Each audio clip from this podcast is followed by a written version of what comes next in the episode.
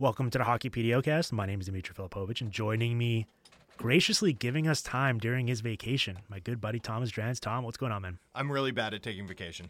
Yeah, you were like, all right, day two of vacation. How can I spend it? Let's talk free agency, baby. In fairness, you asked me. I did, yeah. You don't often. Yeah. So I decided I'd come in, do one show with you. It's my last show yeah. for the rest of the month of July. And then we're going to go have some pops and watch Mission Impossible. So it's it's all good. Yeah, I play the friend card. In return, I will allow you to send me as many notes on our uh, league rules for our fantasy football league as uh, as your heart desires, although I would allow you to do that anyways. Yeah.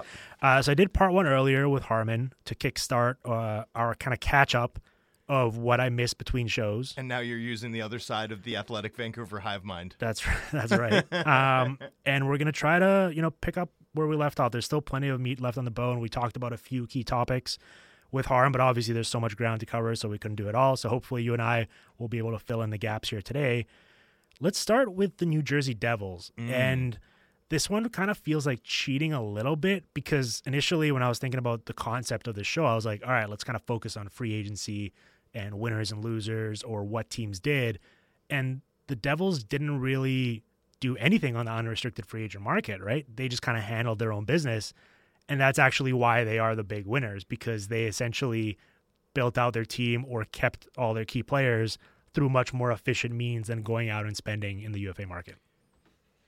The extensions to me are the biggest part of what the Devils did this summer. And, and you know, eight and a half for Timo Meier, but the structure of the deal is is extraordinarily team-friendly, yep. and doubly so because Timo Meier had a ten million dollars Q O, mm-hmm. right? Like, it's really hard to emphasize just how volatile and interesting that makes his situation. Right? Yeah. I mean, we've basically never seen a ten million dollars Q O on, on a second contract, certainly not a second contract bridge. We'll never see it again because they've literally changed the rules. And so to navigate that the way they did and get a pretty team-friendly agreement done despite it, and to get Jesper Bratt done yep. at a good number given the way that Bratt bet on himself and then that paid off, and yet the Devils still come out I know. with a team-friendly deal for him. I mean, that's the benefit of, I, I think, having the most uh, year-over-year, like the biggest year-over-year points jump that we've seen yep. in the cap era. But, I mean, they got everything they needed to get done. And they got everything they needed to get done, done reasonably. And then they turned the pick that they got for Damon Severson's signing rights, who who I doubt that they were even interested in uh, retaining, um, and turn it into Colin Miller. Yep. And then they also land Tyler Toffoli for, for a song. I mean, hard to think of anyone who's had a better offseason than them. Yeah. Well, let's take those. The rich got richer, let's basically. Let's take those one by one. Bratt.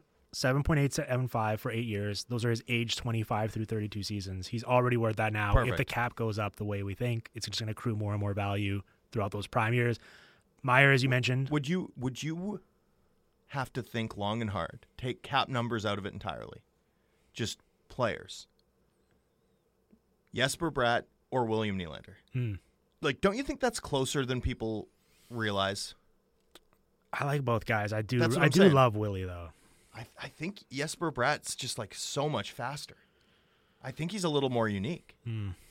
I, I'm just saying, it's at least a reasonable discussion point. Right. So, and, and I'm only bringing that well, up Well, certainly the Leafs are not getting William Nylander at seven point eight five. That's what I'm saying. Yes. Well, and, and also, like, I'm not going to kill whatever team does end up, whether it's Toronto or anyone else, signing William Nylander for ten million dollars. I think he's worth that. Yeah. It's it's more a testament to the value that I think the New Jersey Devils are getting on Bratt, because I, I think he's that caliber of, like, supporting offensive talent. Certainly. And then Meier, eight point eight for eight years. Now, there's a bit more risk there because he's further along in his career, right? So that's age twenty-seven through thirty-four. And but, plays a style that doesn't always age well. Yes, as you mentioned, though, turns thirty-two at the start of the twenty twenty-eight season, right? By then, fifty-four million dollars of the seventy will have been paid off, and his no trade clause moves down to from full to just fifteen teams. So the Devils, I think, know what they're doing in that regard in terms of yeah. they're gonna they're gonna milk as much as they they can out of Timo Meier over the next four years, and then deal with whatever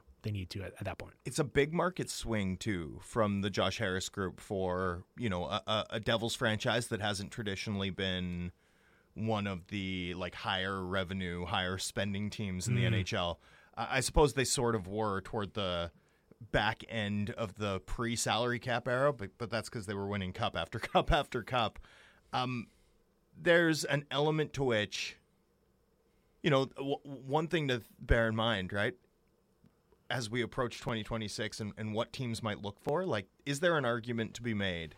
And will teams whose owners prefer not to spend money like this suggest, perhaps, that this is an example of, of circumvention, or at least it's providing the Devils with the ability to creatively maximize the benefit of the cap, because they've got this front lo- or back-loaded deal, right? Or sorry, front-loaded deal. Mm-hmm. And by paying him more cash early, they are effectually, effectively man- manufacturing additional hockey value mm-hmm. toward the back end. Right. Um, I, this is the sort of thing that I think drives the general managers and the owners of like smaller market teams or or uh, teams that f- spend less freely, like a little bit mad. Mm. And I wouldn't be surprised to see the N H L try and sort of create an environment where like contracts are what they say they are under the cap in the next C B A. Yeah, that sucks.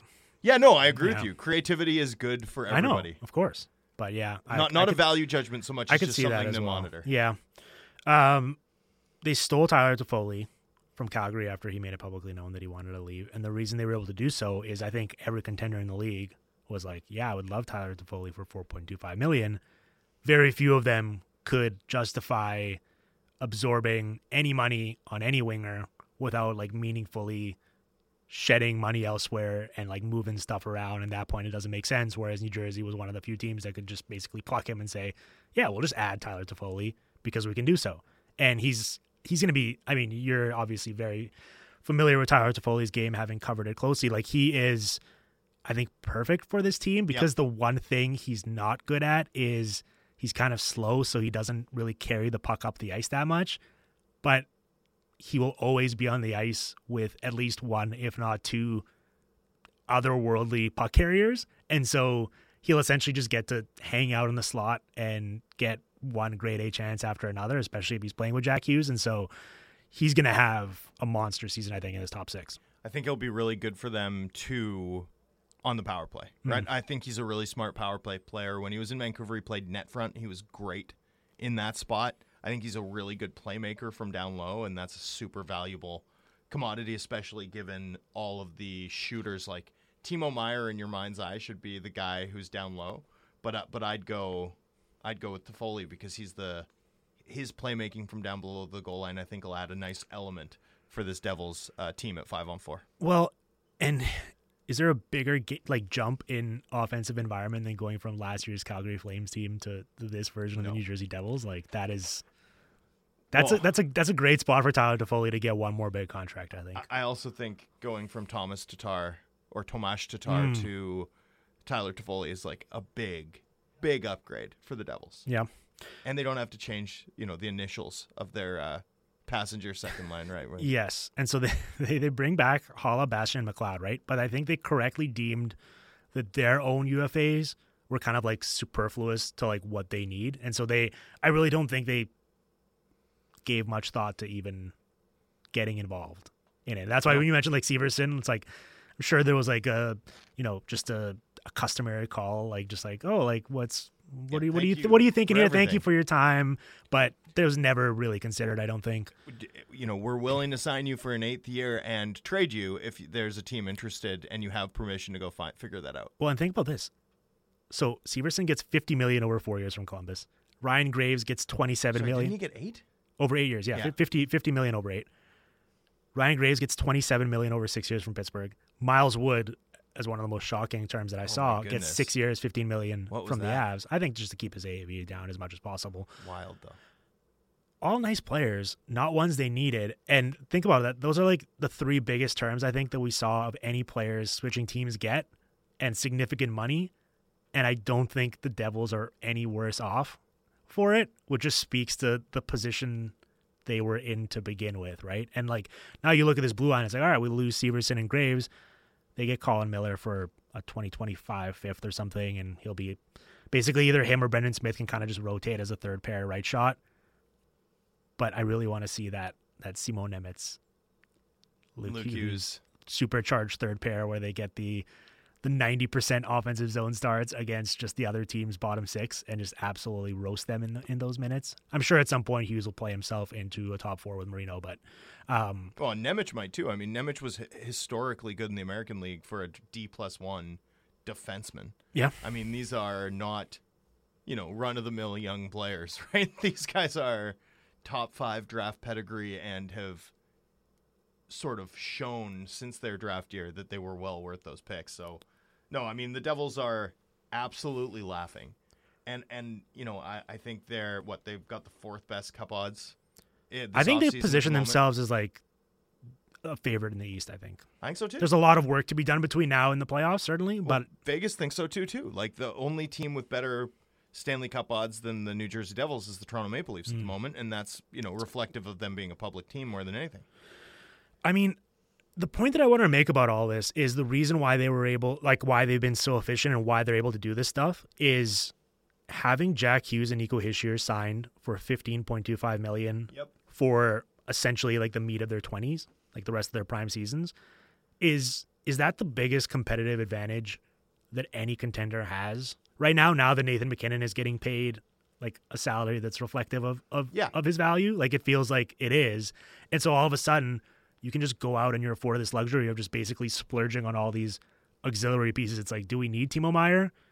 Not necessarily. I'm sure we could kind of make it work and piece together with an inferior winger, but we have the room, so why not? Let's go get him. And then they get him. They retain him. Same with Bratt. They go out and add Toffoli. And, like, this is how you build your team proactively as opposed to always being one step behind and paying everyone what they're actually worth because that's really tough a way to build out your roster in a cap world.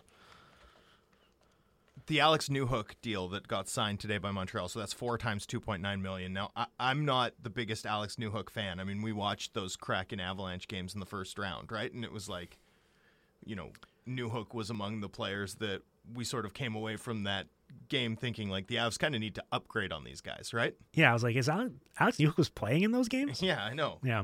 And yet, you know, you just got thirty points in consecutive seasons, and maybe Montreal still views him as a center, but... I mean, once you sign a guy at four times two point nine, right? Like two point nine million, it's like if you're a average third liner, you're basically you're basically providing value. Like all of a sudden, Newhook doesn't need to be the guy we thought he could be coming out of Div One, where when he was just destroying the N C double A. Yep. He can just be like middle six supporting offensive guy, thirty-five points at five on five, and he's worth three million dollars. Mm-hmm. Like. All of a sudden, you've got runway, and you contrast that with, for example, Vancouver gets Nils Höglander done one point one times two. Uh, that's probably like three hundred, three fifty K cheaper than we would have expected a player with Nils Höglander's scoring track record, which, by the way, is not a ton different than Alex Newhook's over the course of their E L Cs, right? Mm-hmm. It's like a, a ten-point difference. Right. Um, that's like less than we would have expected Höglander to come in at on a two-year deal. And to get that locked in this early in the summer without like the grind of, you know, the the classic wait till the eve of training camp with your non-arbitration eligible R F A second contract guy. Like to get certainty and, and a low cap number like that is is good, but it's better to sign the Newhook deal because the the bar is so low now for what Newhook needs to provide Montreal. The the downside is negligible because his age allows a one-thirds buyout if he really does not level up to be anything whatsoever. And the potential upside is massive. And I think the Hughes and Hischier bets are just like the absolute apex version of that. It's like it would be cool to have one Nathan McKinnon, but you know what would be really cool would be to do it twice. And that's what the de- that's what the Devils did with their one and two C's. Uh, Hischier and especially Hughes, like, those numbers caused some sticker shock mm. when they were first done. Now, I also think there were a lot of people who said, well, you can recreate, you know, th- I think especially with the Hughes deal where it was yeah. like, wow, what a great smart bet to take advantage of Hughes' slow start to his yeah, career. It's like, what are the chances that his shooting percentage will remain six percent or whatever it was? Uh, unbelievable. Yeah. So I think we we could see it coming, but the point is, is if you're not placing those bets where the number scares you a little bit and makes you a little bit uncomfortable, you're also not placing a bet that has a chance to make a huge difference for your team. Newhook on on a very small scale, yeah, at least has that opportunity. If he becomes a top six guy and you get like two years of top six cal- uh, contributions for two point nine, it's still not Hischier and um, and Jack Hughes at fifteen combined. But like that's how that's how you can build a team with the sort of depth you require to contend these days. Well, I wasn't even going to get to that now, but I guess it it would make sense to touch on it a little bit here. One of the other themes that I was thinking about over the past week or so was this idea of kind of like to bridge or not to bridge, especially for mm. for young defensemen, right? We saw the Avs, and, and that's, I think, a unique circumstance because with, uh, Byram. with Byram going the two years because there is so much like uncertainty around his health, right? Like I, I understand that from, well, I'm, from I'm that sure perspective. From the player's perspective, like you don't want to sign off of the durability issues you've had when you're as good as Bowen Byram and as young is. as you are for like the, yeah. the most productive seasons theoretically of your career. I mean, is there any doubt in your mind? Like if I, I I told you you can have one guy for tomorrow to play with Cale Makar, Bowen Byram, or Devon Toews, like it's close, right? Yeah, it's close. Yeah, and yet, don't you think Devon Toews is going to be like an eight and a half million dollar player Absolutely. next summer? So, um, you know, it's it's hard to commit long term in Bowen Byram's situation, I think. Well, the other two guys though are Evan Bouchard with the Oilers, right? Where I mean, they just kind of don't have a choice at this point. Maybe yep. if they had bought out or found someone to take Jack Campbell off their hands, they could have opened up enough money. Yeah, good luck with that, right? But going like a two-year bridge with him. What about Cece? I still don't know if it's enough, right? Because they have five point six million dollars in space right now with both him and Ryan McLeod as R F As. Yeah, and McLeod is arbitration eligible, yes. right? And so with if you go two years with Bouchard, he's going to be, I think, twenty-six when that expires. And what's his value going to be considering that he's coming off a stretch now where he had thirty-six points in thirty-three games after Tyson Barrie got dealt? Like, if there was a bet on a player to be worth almost twice as much on the open market or, like, what their contractual value is compared to now, he would be right up there on top of that list, right? Or scarier, if you walk him to arbitration. Yeah. And he's going to have, you know, second or third most five-on-five minutes, power play one. It's like, Uh, you know, um, Mister Arbitrator, sir, I, I, I, my case speaks for itself. My, my client runs the first power play unit from the point, and that power play unit is historically the best, the best ever. Yeah. And he's got a point per game over the last two years. Like, arbitrator just like laughs and, and gives you your award. Yeah, yeah. I think K'Andre Miller is obviously not going to put up that level of offensive counting stats, right? But he's also a player where I would. Like, he's twenty-four right now. I would just, if I were the Rangers and I was in their shoes, I would just be trying to get him for the rest of his twenties under any circumstances well, possible spe- right now. Especially because his player type yeah. is the one that I'm most leery about wanting to sign into their thirties. Mm. You know, and that's not um not a not a criticism of K'Andre Miller, but so much of his value is tied up in playing a physical defensive style, yeah. right? Like, yeah, and skating ability. And but but also he's a player who hits a lot and takes a lot of hits. Mm. And those are the guys you have to be really careful about overcommitting to into their thirties, yeah. in my, in my view anyway.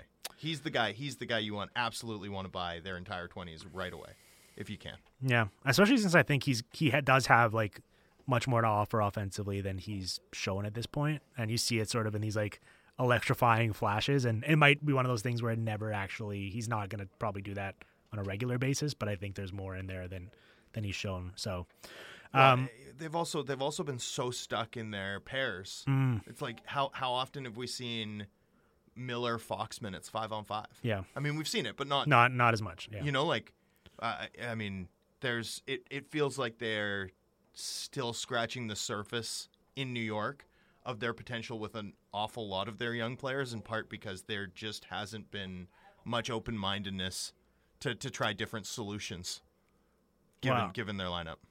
Uh, so do you think that's going to change under Peter Laviolette's tutelage? Who knows? Um, one final note on the Devils before we move on. We should cover other teams here. Um, although the Devils are awesome, so why why yeah, why, why wouldn't we uh, why wouldn't we talk about them as much as possible? If you let's say you you pencil in Alexander Holtz as their twelfth forward right now, okay. and then you give Kevin Bahl a reasonable R F A deal that he'll probably sign because he doesn't oh, have a lot of leverage. Also, Kevin Ball, Ball's good, by the way. He is, but he's not going to command, like, right, he doesn't have a lot of leverage in terms of, like, he's... he's a defensive defenseman with of course. limited counting stats yes. and no arbitration rights. Let's say you bake both of those two contracts into their cap sheet. The amount you have left over, if you combined Vitek Vanacek's three point four million dollars salary, comes out to nearly the perfect amount for one Connor Hellebuyck. Wow. I love that. So I think a Vanacek with futures, whether it's some prospects or picks or whatever, um, is very doable. Now I understand why New Jersey would be hesitant just because of like an extension or whatever. Like I wouldn't even, I would almost take it one year at a time and just try to win a Stanley Cup this season. But if you are serious about winning a Stanley Cup, and as you said, they have the fourth best odds, and I think you and I would both view them as one of the best, if not the best teams in the East, it's a conversation you at least need to have. So I wanted to throw that out there um, because it's that conversation has died down a little bit, right? At, at the start of the offseason, there was a lot of Hellebuyck noise, and then now with him and Scheifele, like no one's really talked about it at all. So the thing that I think the Devils have to be really conscious of here too is, you know, when was the last time we saw a team add a goaltender in midseason and that goaltender get hot and lead them on a run? You know, uh, Dwayne Rollison, have we seen it since then? Uh, so... You I know, mean, the goalies just move so rarely in season two, though, right? Totally, but when they do, it feels like yeah. it feels like it takes them a bit to mm-hmm. adjust to what they're trying to do in front of them. So, you know, I, I don't know. I think if you're going to get Hellebuyck, and I definitely would love if they did something like that, because you know, the, the only the only flaw in that roster is in net, and I don't even think it's a flaw. It's just it could be better. Hellebuyck to me is is truly elite, and. Yeah, I mean, he would have the same vibe that Vasilevsky has so often had in Tampa Bay, where it's like, wow, they're unfairly good, and they've got Vasilevsky, and that's like the the that's a sweet spot to be in mm. if you're an N H L team. Okay, here's my segue for you. We both agree the Devils rock, right? We really enjoy them. We were high on them heading into this season. We were vindicated. Another team we were high on. We were vindicated. Let's just remove the Anaheim Ducks from that. Well, we'll also we'll also talk about Anaheim Ducks. Don't you worry. Another team we were high on, though, that I simply cannot be talked out of being irrationally excited about, maybe it's rational, though, is our Buffalo Sabres. Yeah. Uh, a team I'm just deeply, deeply excited about, and I can't wait to watch them next season. I think they're building something really special that's going to extend for well beyond that, and nothing they've done so far this offseason has done anything to cool me off in that regard. No. Adding Zach Benson after he slipped to them at thirteenth overall in the draft. Oh, what a home run. Absolute slam dunk. I think at E P Ringside, we had him fifth overall. He's as likely as anyone other than that, I guess, top three to be like an impact player out of this class. Fifth overall at E P Ringside, number one in our hearts. Undoubtedly. I mean, that level of puck skill with the motor in terms of forechecking is is almost a combination that can't fail in today's game. Guy, guy is, what, second in W H L history at, at scoring as a sixteen- and seventeen-year-old, right? Number one's Bedard. And up until like the last week of the regular season, he had more shorthanded than power play goals. Mm. Like, come on. So you add him to a group of four prospects that includes Yuri Kulich, who had thirty-one goals in seventy-four A H L games as an eighteen-year-old. Noah Oslin, who they took sixteenth overall. Matthew Savoie, who they, they took ninth, who is the inferior player on that Winnipeg Ice team this season. Yeah, but also, just only because of how good Zach Benson yeah, is. Also sick. And, of course, those two are... are good friends. Yep. And Isaac Rosen, who they also took fourteenth overall previously. Not to mention Jack Quinn, who's unfortunately hurt now, but he's twenty-two yeah. and will be back. Peterka, Cousins, Krebs, and then Tuck and Tage are like the old guys at twenty-six and twenty-seven. Um, it's obviously a very scintillating forward group. Now, the reason why I wanted to talk about them here is the one big move they did make in free agency was bringing in Connor Clifton, right? Mm-hmm. And if you listen to this podcast and you previously thought, well, this guy talks way too much about Connor Clifton, I got some news for you. This year, I will be talking even more about Connor Clifton. Um, is Connor Clifton one of your guys? Absolutely yeah, is. He's been I, one of my guys for a long time, too. Oh, I mean, I was, I was absolutely furious when the Seattle Kraken took Jeremy Lozon over him in the expansion draft and simply could not be talked down. Yeah, no, I know. And, uh, And then people were like, why do you care so much about this? And so I had to move on and find other They, they ended other up topics. Getting a good return for Lozon. They did, yeah. But Clifton, so three years, three point three three per for his age twenty, twenty-eight through thirty seasons. And, like, he's listed at five eleven, and I think that's why people aren't very high on him, but he plays... Like a Mack truck? He plays like you'd think Brandon Carlo should play at six four or six five or whatever he's listed at.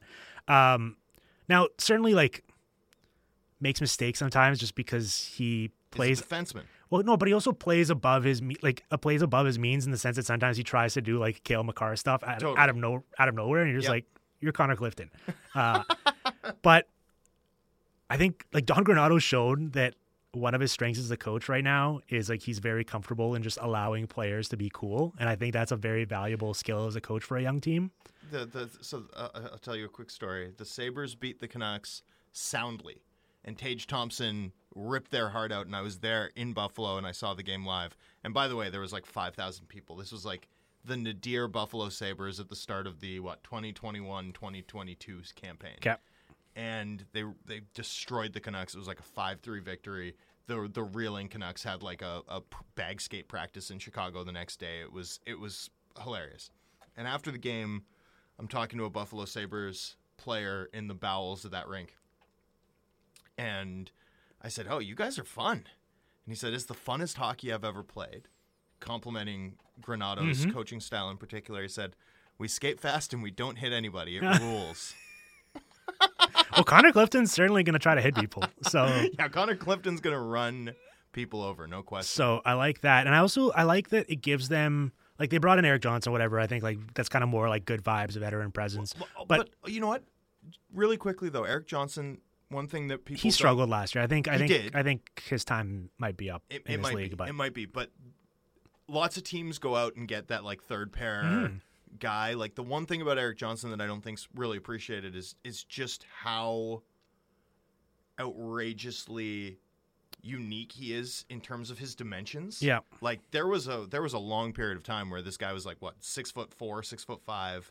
Are you, are you suggesting that he's not? Six foot four anymore? No, he still is, but he's just what, back in the day. There he was, was once a time where he was tall, and now no, he's not. But back in the day, he was also one of the like fastest. Like people couldn't yeah. get the puck off him. Of course, it never yeah. it never mattered in terms of him being like an elite offensive defenseman because he wasn't. Yeah. But there was a certain uniqueness to his profile. I like, given the pedigree defensemen that they have, who also have you know uh, unique size and and and gifts, both in Dahlin and and obviously Owen Power. Mm-hmm. I think bringing in.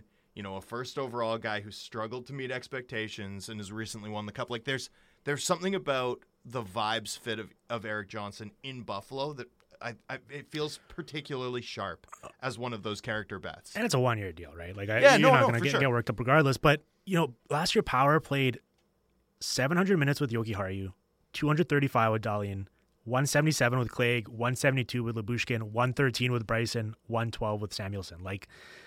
I think finding him a reliable partner who allows him to play the way he should be playing, which unfortunately Henri Jokiharju was not, mm-hmm. uh, is huge. I'm not sure if that is Connor Clifton, but I think he's got a better chance of doing so. And I think there's like mentioned untapped potential with with K'Andre Miller. I mean, Owen Power, like what he's capable of, if he's able to tap into that, is just going to be out of this world. And so I think it could happen as soon as next year because we too. saw a lot of it. Uh, last year, but I, I think you could see. I think when, when maybe before the season, when we're doing a breakout yeah. show or something like, I, I'm going to be hammering the the table for Owen Power is going to emerge as you know a, a f- on the fringes of Norris Ballett's quality player next season. They like, do. I really think that's a cut. They they gonna come. They do have nine defensemen signed to N H L deals though, which I, I find interesting in terms of how this roster is going to shake out and what their plan is, what they're going to try to do, and they haven't done anything in net yet either, right? And so. I'm not sure if going into the season with Eric Comrie and Devin Levi is going to be the plan. I think they're kind of trying to wait out this market and see if something falls into their lap. But it might. Yeah, it, it might. might. And, and, I mean, the way the goalie market shaped up in unrestricted free agency, I think everyone who didn't place a bet there did bet, did is is wise to have done so, right? Yep. Um, Buffalo, by the way, last I checked, the, the Vegas odds was twenty-five to one. To win the Stanley Cup. They had like worse odds than the Minnesota Wild. They had worse odds than like they're in the same range as like Calgary, like slightly better than Winnipeg. Mm. There's no way. Like I, I, I think that's the best bet on the board right now in in terms of like one of the long shot futures. Just yeah. because all of the teams in and around their area just I can't even make the upside case for them emerging as a cup favorite. Yeah. But, like, I can see the upside case for Buffalo. So uh, just just spotlighting that one to um, you know, bet vicariously through PDOcast listeners. Well, they also have so, I mean, it's not going to happen, but they have so many ways they can also theoretically improve, mm-hmm. right? Like, and that's the thing. A lot of these teams are so boxed in in terms of their ceiling of like, even in the best case scenario, they just, they don't have room to spread their wings. Whereas not only can the Sabres make more moves, but their young players can also just take significant leaps. Totally. And so, um, they're going to lead the league in vibes though. That's for sure. So even if they don't win the Stanley Cup, they will, uh, they'll win that. Uh, Over under forty-two point five Buffalo Sabres games you'll watch this year. Well, like mash the over I would, for me. I would set that line at eighty-one and a half, and I'll take the over. Uh, Tom, let's take a break here. When we come back, we'll try to rapid fire through at least a couple more teams. You're listening to the Hockey PDOcast streaming on the Sportsnet Radio Network. Breaking down the top stories in hockey and Elliot Friedman every day. The Jeff Merrick Show. Subscribe and download the show on Apple, Spotify, or wherever you get your podcasts. All right, we're back here in the Hockey PDOcast, joined by Thomas Drance. Tom, while we were on break, we found out that K'Andre Miller did, in fact, sign a two-year bridge for three point nine per. So the New York Rangers were not listening to us uh, while we were recording here in this little studio, but that's okay. Uh, let's keep it moving. I'll give you the floor here. Do you want to? Bad move, we, by the way. Can we just do the of editorial? Course, of course, should have been. Yeah, yeah. Just I would bet on K'Andre Miller for the next All eight day. years, of course.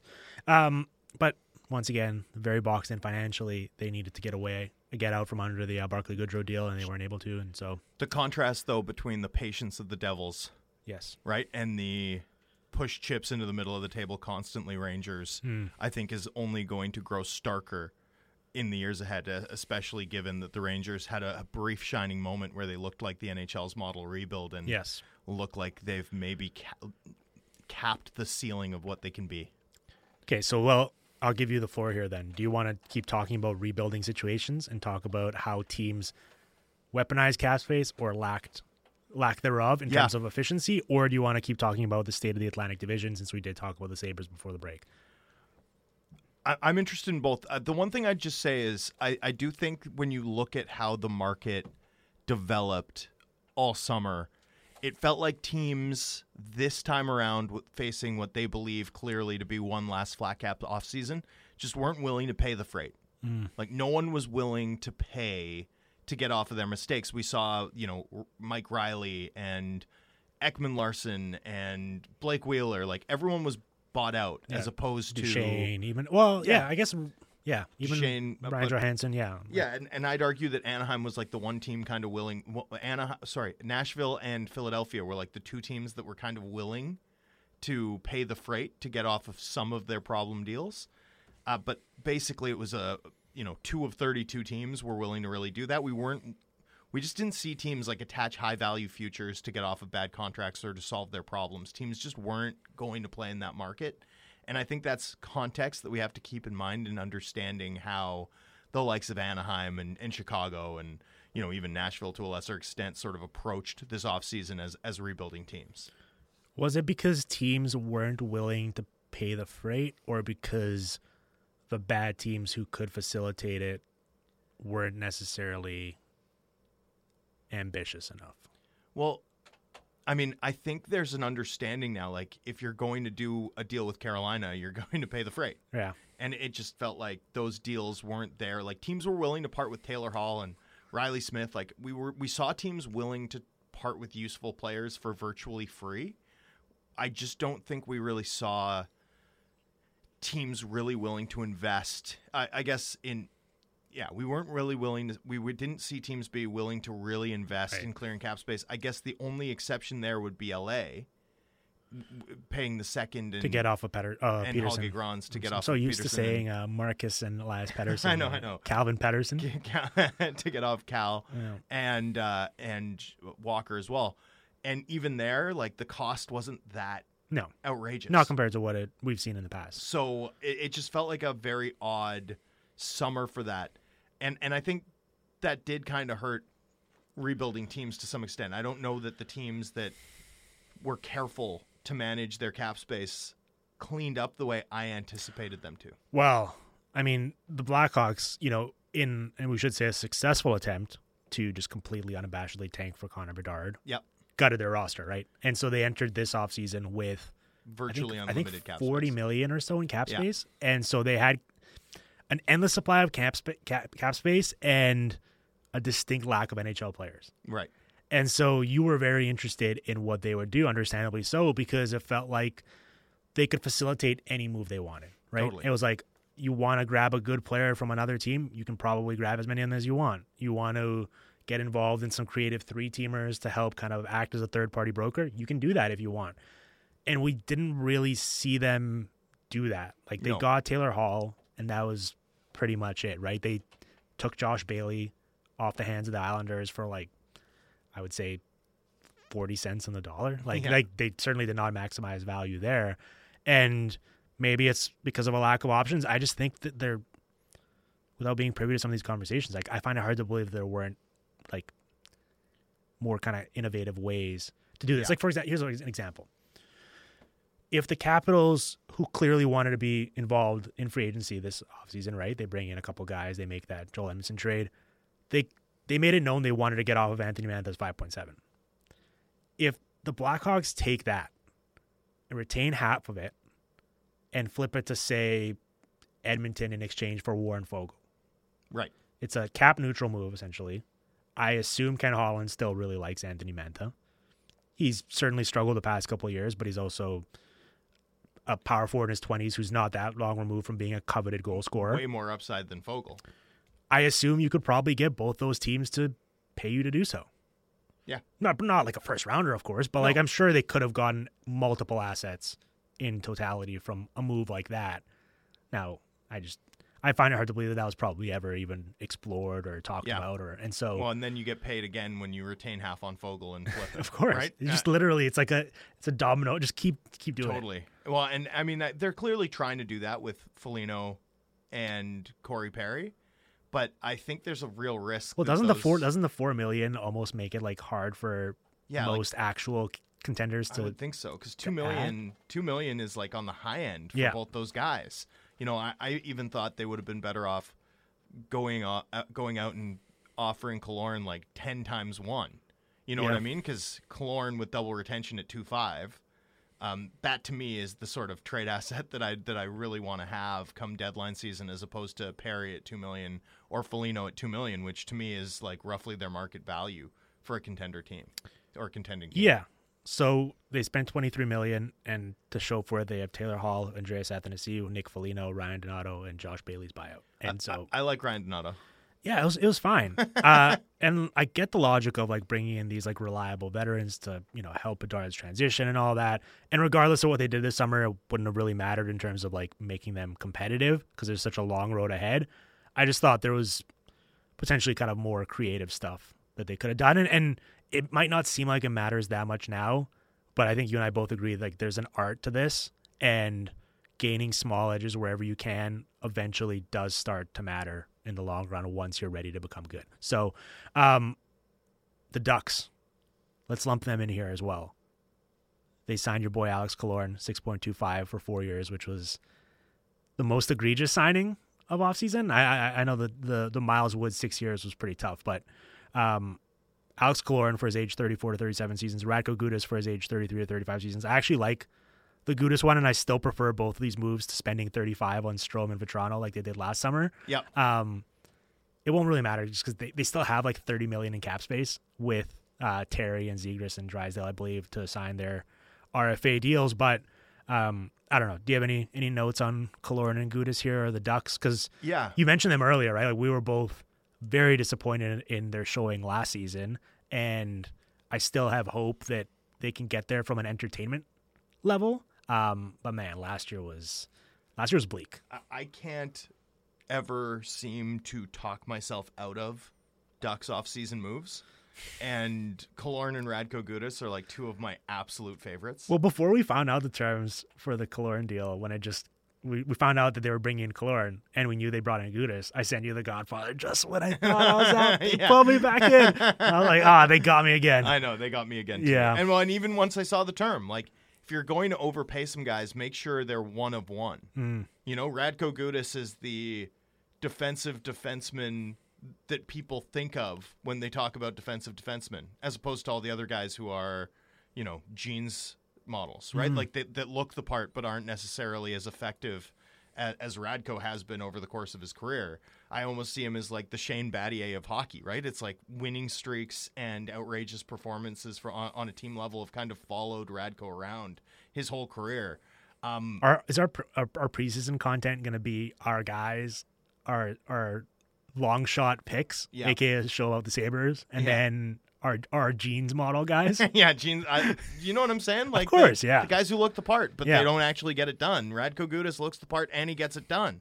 And those suits are incredible. Mm. Uh, and then Killorn, I mean, again, one of one. I, I was I remember being really surprised that everyone was so sure the Kraken would take Jan, Jan Gourde, and mm. uh, quite rightly, just because I thought Killorn, I mean, where where else do you find a guy who's, you know, a pretty consistent, like, fifty-point, twenty-five-goal, top-of-the-lineup caliber power forward who's, yeah, his two-way results are beginning to fall off a little bit here, but, I mean, he's a really special player and has been his whole career. The thing that I don't like for a team like the Ducks here, and it, it won't matter because they're not going to have enough good expensive players three years, four years from now anyways yeah. to matter.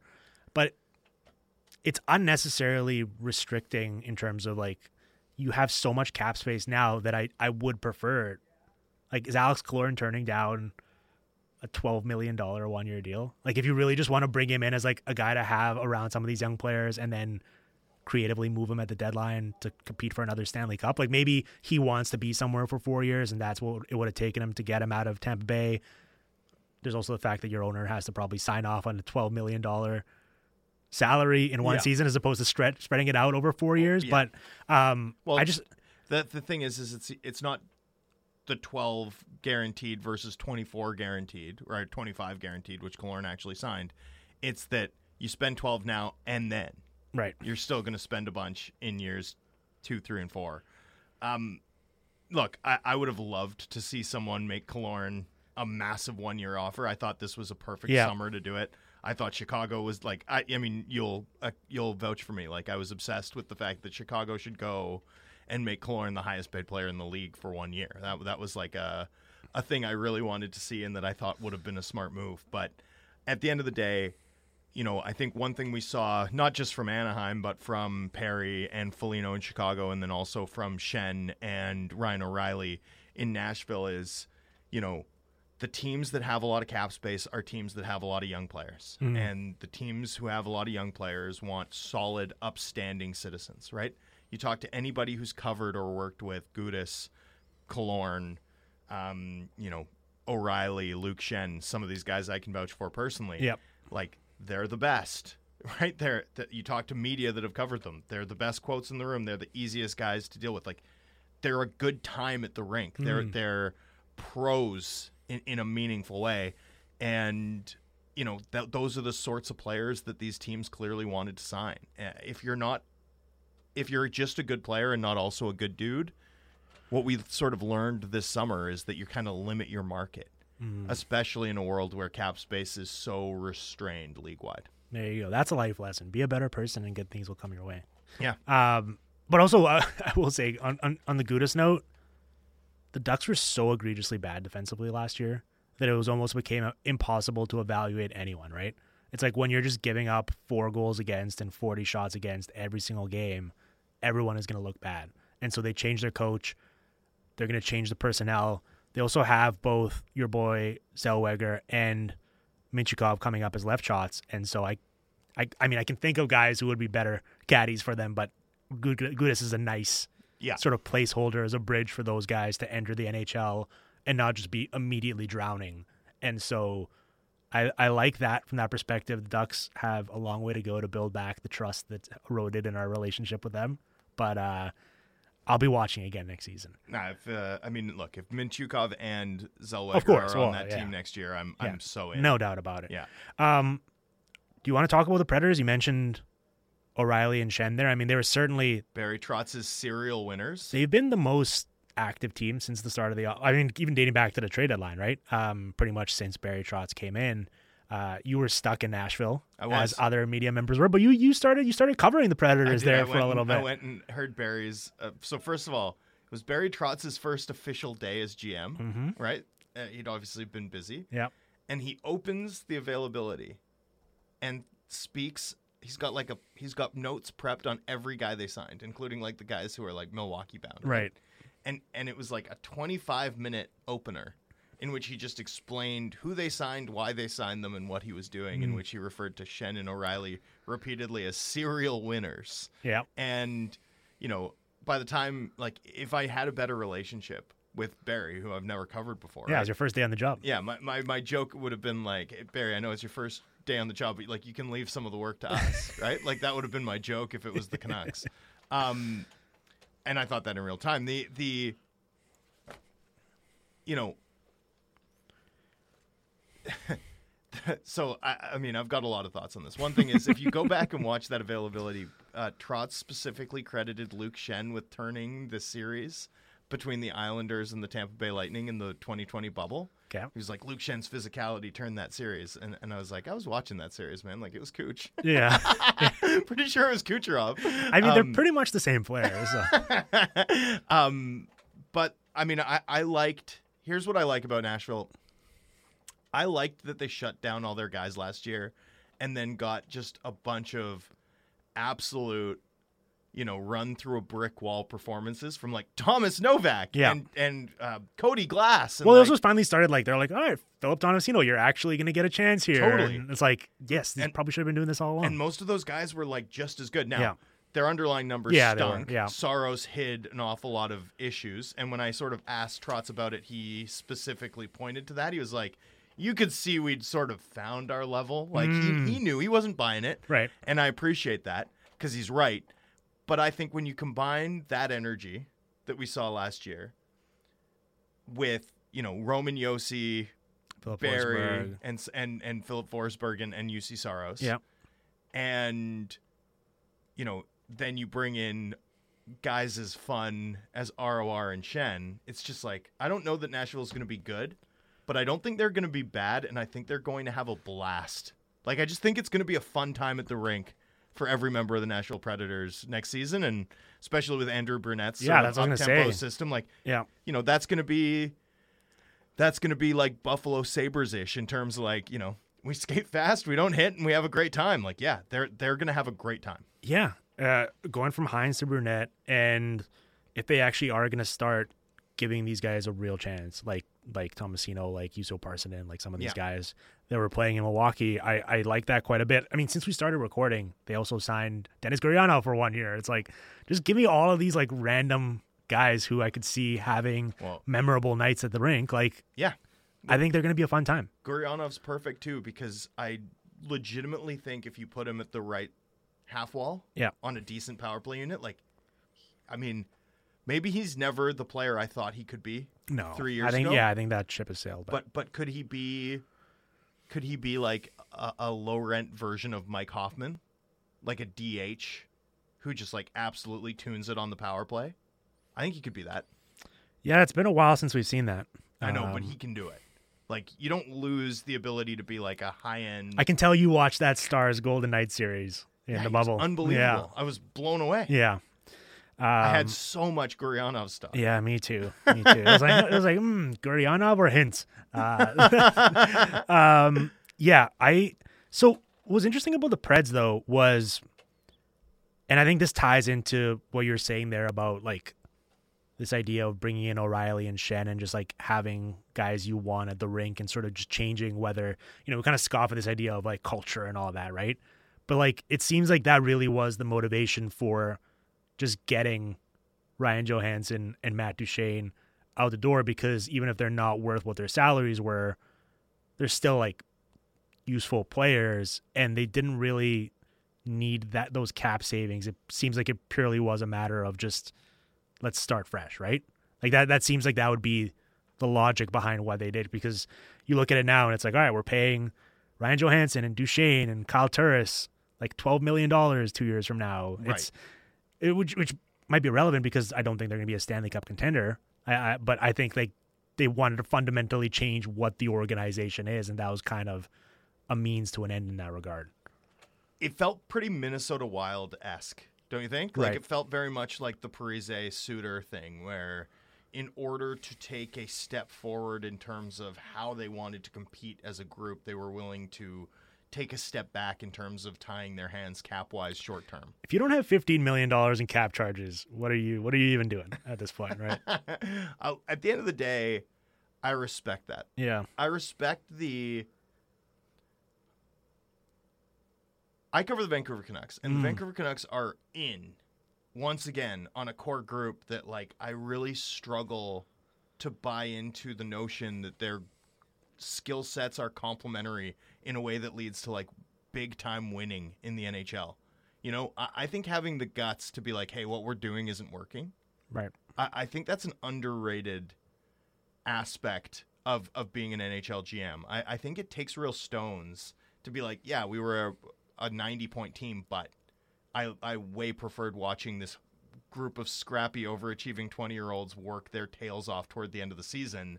Let's bolster that, yeah, even if it comes at the expense of our true talent and, you know, some some short-term cap flexibility. So I, I'm I'm here, I'm here for the Barry Trotz new era in Nashville, I think. Well, there's yeah, there's also something to be said for just entertainment value as well, right? Totally. And, and and and like the honeymoon period might be short if like they start playing. It's like, all right, this isn't what I envisioned, but I'm at least excited to see like Gustav Nyquist is on this team now. Like, I, yeah. I just, it's it's gonna be it's gonna be fun to at least see how this all plays out, even if it doesn't necessarily result in anything more than maybe like a wild card well, kind of situation. I mean, and I think there's something there with Glass. Like, I think there's something there with Novak. Yeah. You know, I think there's something there with Tomasino. Mm. Like, I'm not going to be stunned at all um, if the Predators are somewhere in the range of, you know, eighty-five to ninety-three points and, and very much in the mix late in the season again.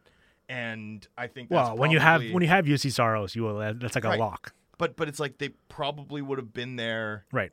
if they'd kept Duchesne and right. Johansson. It's just now it'll be an awful lot more interesting to watch. Yeah, and and for me, that's good. I love that, Tom. You've done your, uh, you've put in your time here. You can go back on vacation. Yeah. I'll let you still plug whatever you sure. want, even though you're not. I'm not doing anything actively for the working. Rest of the month you can of still. July. I mean, if you want to plug our fantasy football league, you can you can plug whatever you want. Yeah. Well, I mean, the Super League going to adopt a new dynasty big, format. Big changes coming. Very excited. Um, no, uh, Canucks Talk here on Sportsnet six fifty. We'll we'll be back in September, and then the athletic dot com. You can catch me and Harmon covering the Vancouver Canucks, among other writings. Uh, but not this month. Mm. Starting in August. Check back in in August and enjoy your summer vacation, everybody. Awesome. Enjoy your break, bud. Thank you to all the listeners. We will be back tomorrow. In the meantime, you can help us out by smashing that five-star button wherever you listen to the show. And, yeah, we'll be back tomorrow with another episode of the Hockey PDOcast, streaming on the Sportsnet Radio Network.